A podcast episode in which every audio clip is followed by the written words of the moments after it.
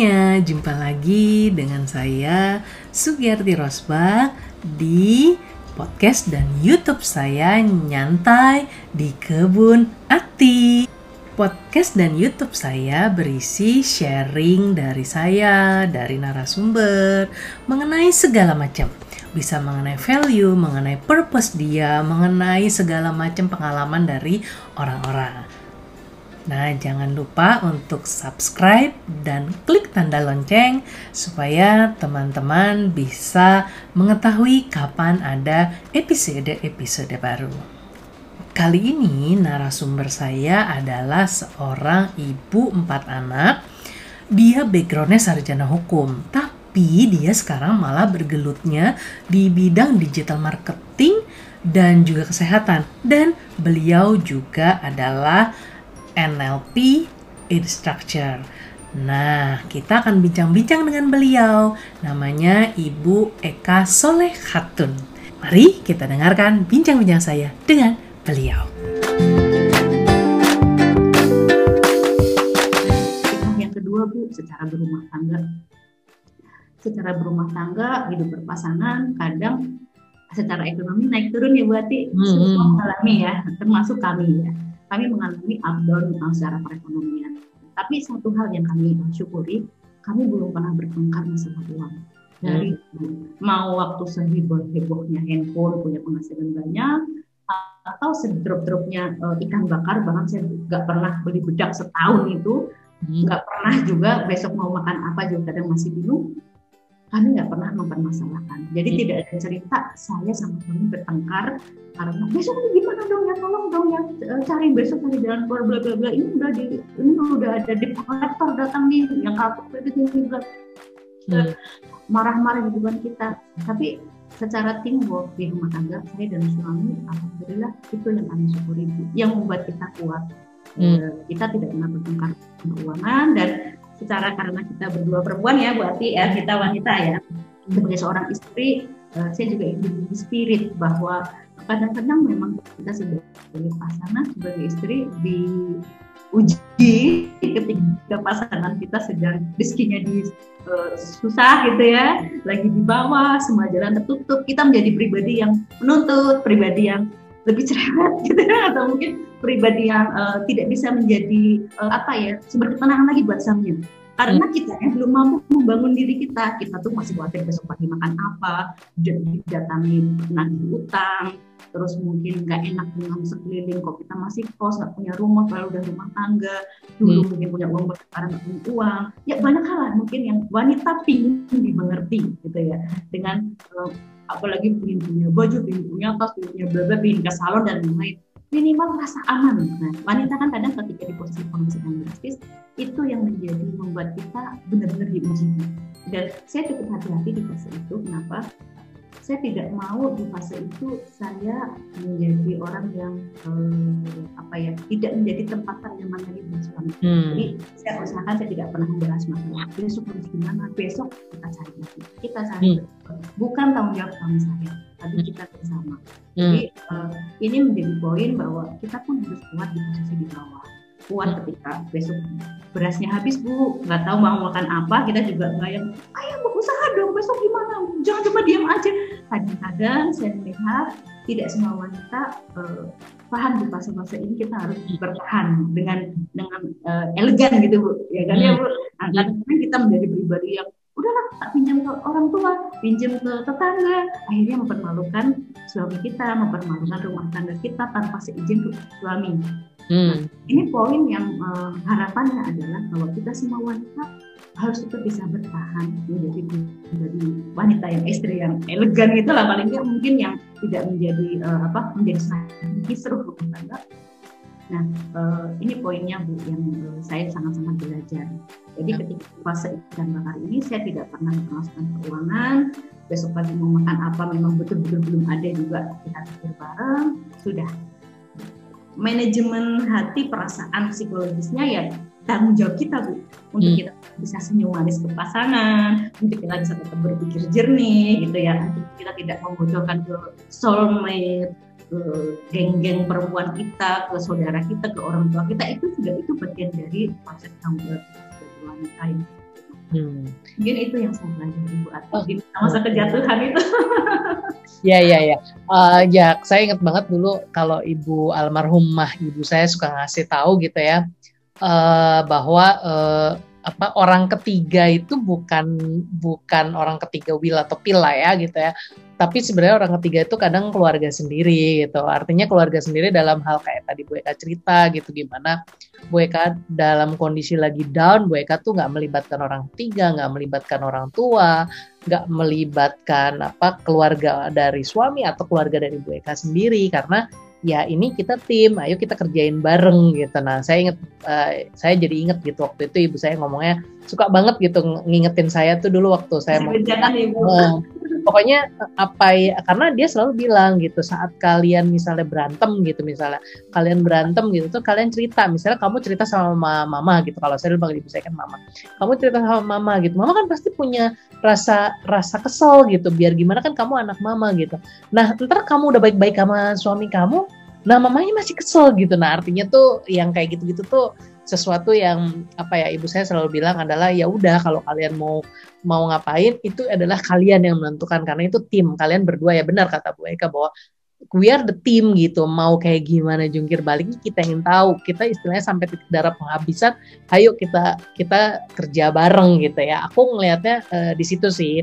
Terus kalau aku ngelihat dari cerita-cerita Bu Eka gitu ya dari dua dari sembilan Berarti kan dari 96 ya Bu Eka mulai mulai bergerak sebenarnya 96 sampai 2003 itu berarti kan tujuh tahun. Dan tujuh tahun itu cerita kejatuhan bangkit kejatuhan bangkit itu uh, lebih dari dua kali gitu ya menurut saya gitu. Terus udah gitu tapi pada saat bangkitnya entah kenapa Bu Eka tuh kayak punya kayak punya satu apa ya kayak punya satu uh, satu blessing lah ya dari dari Allah gitu punya satu berkah bahwa apa pun yang dipegang Bu Eka yang dipegang suami itu berhasil aja walaupun tetap ada kejatuhan tapi tetap kayak tadi kan Bu Eka baru mulai finance tahu-tahu uh, dan selalu faktor jatuhnya itu bukan dari Bu Eka gitu atau dari suami tapi dari eksternal. Kayak tadi kan yang pertama finance jatuhnya karena krisis gitu.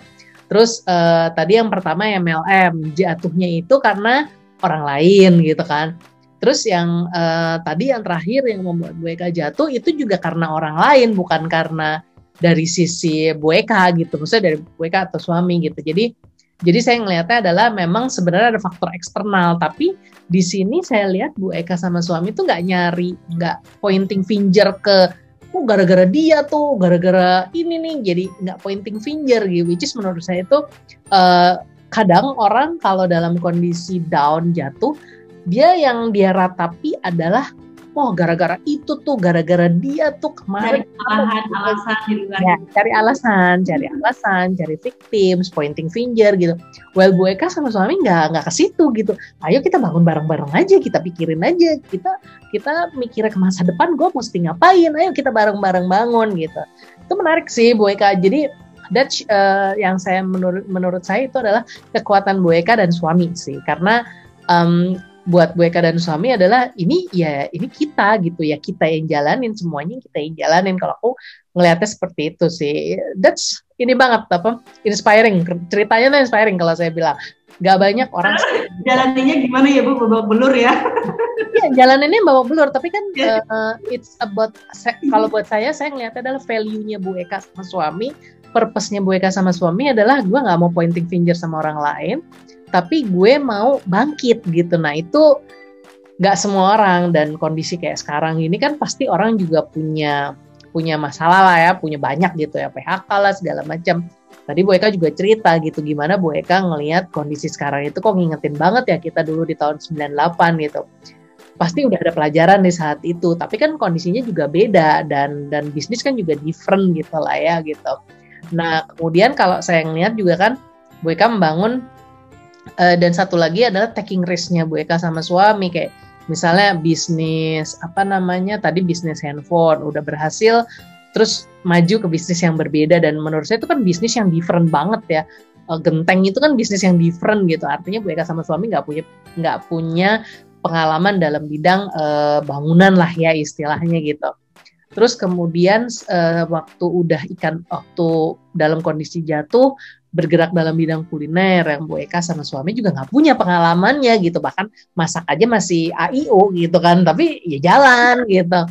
Terus apa setelah enam bulan padahal bisnisnya oke okay, gitu. Tapi Bu Eka sama suami mutusin nggak gue mau cari sesuatu yang berbeda. Jadi kalau aku lihat tuh emang you are different gitu. Jadi uh, Bu Eka tuh inspiring banget ceritanya dan itu beneran menurut saya itu bisa dicontoh sih sama banyak orang apalagi dengan kondisi-kondisi sekarang ya. Kondisi yang nggak nggak mudah gitu. Tapi prinsip yang saya lihat asal mau ada jalan gitu. Itu yang kalau saya lihat ya dari Bu Eka. Itu benar-benar inspiring buat saya. Nah Bu Eka kan sekarang tahun 2004 jadi mulai um, digital ini sama Kelling which is berarti sekarang udah 16 tahun lah ya Bu Eka gitu. Bergerak dalam bidang itu boleh tahu Bu Eka, uh, kenapa Bu Eka mutusin di uh, digital network marketing ini dan, dan sekarang kan nambah dengan kuliner. Kalau kuliner ya karena udah punya pengalaman mungkin, tapi kenapa Bu Eka sama suami menjalankan itu? Baik, ya. Makasih Bu Ati. Jadi uh, sebenarnya untuk dunia digital network marketing ini kan uh, dia itu uh, lahirnya dari MLM Bu, multi level marketing. Jadi di, di 2003 itu uh, Kelly ini adalah multi level marketing. Hmm. Eranya belum ada Bu, era era digitalnya baru 2 3 tahun ini ya, hmm. online. Nah, di dunia MLM ya, di dunia MLM sebenarnya saya sama suami dari saya SMA sudah banyak teman Bu. Hmm. Jadi ketika di bisnis handphone sudah banyak teman dari kompetitornya MW lah gitu ya atau dari MW lagi di kan banyak bu emang yang lain nawari waktu kami bisnis genteng, waktu kami bisnis uh, apa ikan bakar, banyak nggak cuma tiga empat lima bu menawari bisnis MLM serupa karena tahu kami dulu tumbuh di MLM waktu saya SMA dan bersama suami saya. Nah, hmm. tapi kami tidak pernah mengambil keputusan bu. Kenapa? Kami tahu banyak karena pelajaran di MW dulu banyak hal yang harus kami uh, kaji ulang lagi kalau kami mau serius untuk masa depan. Akhirnya hmm. kami banyak tolak bu, banyak tolak, banyak tolak, banyak tolak. Termasuk ketika Kelling ini, Kelling ini pun waktu itu kami nggak serius karena menghargai mitra kami yang dulu di perusahaan lama uh, nawari dia sekarang bikin Kelling, ya akhirnya ya udahlah kita beli produknya aja bu Hmm. Satu saya ingat satu produk uh, itu hijau daun yang saya coba pakai ya udahlah untuk parisi dia gitu bu ya namanya berteman gitu parisi. Tapi setelah saya pakai ternyata membantu saya uh, di konstipasi bu. Kebetulan saya bermasalah dengan konstipasi tiga hari kadang baru ke belakang dan tapi saya nggak sakit bu biasa aja. Cuma oh kalau minum ini jadi sehari sekali itu bagus dong. Ya udahlah saya beli aja akhirnya saya member bu. Itu di bulan September sama suami. September Oktober November kami nggak walaupun dikasih tahu marketing plan-nya dikasih tahu bonusnya bla bla bla kami nggak tergerak gitu karena kami juga sering ditawari gitu kami juga sering hati-hati belajar dari yang dulu gitu. Hmm. Nah, tapi kami coba kaji ulang, kaji ulang, kaji ulang usaha kami yang ikan bakar ini kelihatannya nggak bisa untuk jangka panjang. Nah, untuk kami bisa mendapatkan lebih banyak lah uh, impian kami punya rumah, punya mobil, punya uh, mau menghajikan orang tua, mau memberangkat orang tua, begitulah bu melunasi utang. Kayaknya kok nggak bisa dalam waktu dekat. Kami mulai mengkaji yang kayak ini, yang saya pakai produknya bu. Jadi sebenarnya masuknya dari produk dulu bu. Oh. Produk dulu dan uh, sedikit skill kami di, di pengalaman kami dulu di perusahaan yang lama gitu. Hmm. Itu akhirnya kami memilih yang kayak ini. Oh. Sebenarnya banyak yang lain bu tapi hmm. karena belum dengan ijazah ya sudahlah kita keling keling ini sampai bulan Desember pun kami nggak ada bonus bu. Ya bonus paling ratusan ribu lah bu.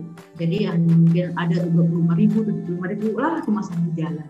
Ada orang nanya produk ya nawari uh, nggak nawari bu. Ya kasih tahu. Tapi kalau nggak ada yang nanya ya nggak nawari. Kami nggak fokus lah di bisnis sellingnya gitu. Hanya karena menghargai itu ceritanya sampai ke Desember Bu. Tapi ketika Desember uh, kami harus memutuskan kali kita perpanjang kontrakan ini dengan segala konsekuensi usaha kami yang berjalan dengan bakat ini atau kita akan coba pilihan lain.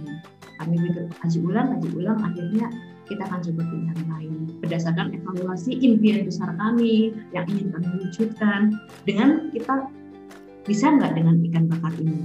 Berapa lama kita bisa dengan ikan bakar ini? Dan kalaupun disambi gitu Bu, kita punya dua usaha juga tidak mungkin kan waktu itu ya seperti itu. Akhirnya keputusan itu yang buat kami uh, memutuskan untuk membangun masa depan di KRI. Hmm. Hanya itu dulu buat. So, kita sudah dengerin cerita dari Bu Eka Solehatun. Nah, mari kita tunggu sesi-sesi berikutnya. Jangan lupa klik subscribe dan tanda lonceng untuk teman-teman mengetahui sesi-sesi berikutnya. Sampai jumpa.